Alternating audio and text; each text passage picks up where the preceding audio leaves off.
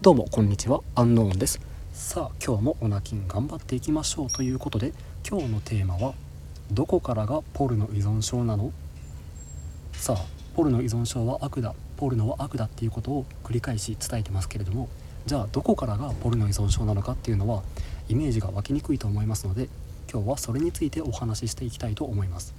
ちなみに今回参考にさせていただいたサイトは概要欄の方に貼っておくので是非そちらもご覧ください。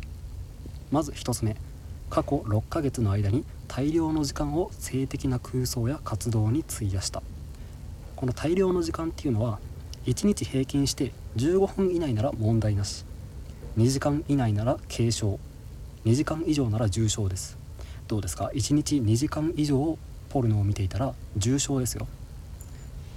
その2不安悲しみ心配退屈さイライラストレスなどマイナスの感情を解消する手段として性的な空想や活動を行っている。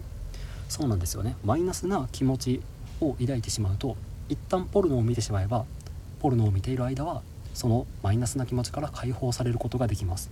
だから依存してしまうんですね。逆に言うとポルノ依存症から抜け出したいっていう人はこういったマイナスな気持ちからどう切り替えるかっていうのがポイントになってきたりします。その3性的な空想や活動を減らそうとしたがあまりうまくいかなかった。要するにオナキンポルノ菌がうまくいかなかったっていうことですね。はいどうでしょうか。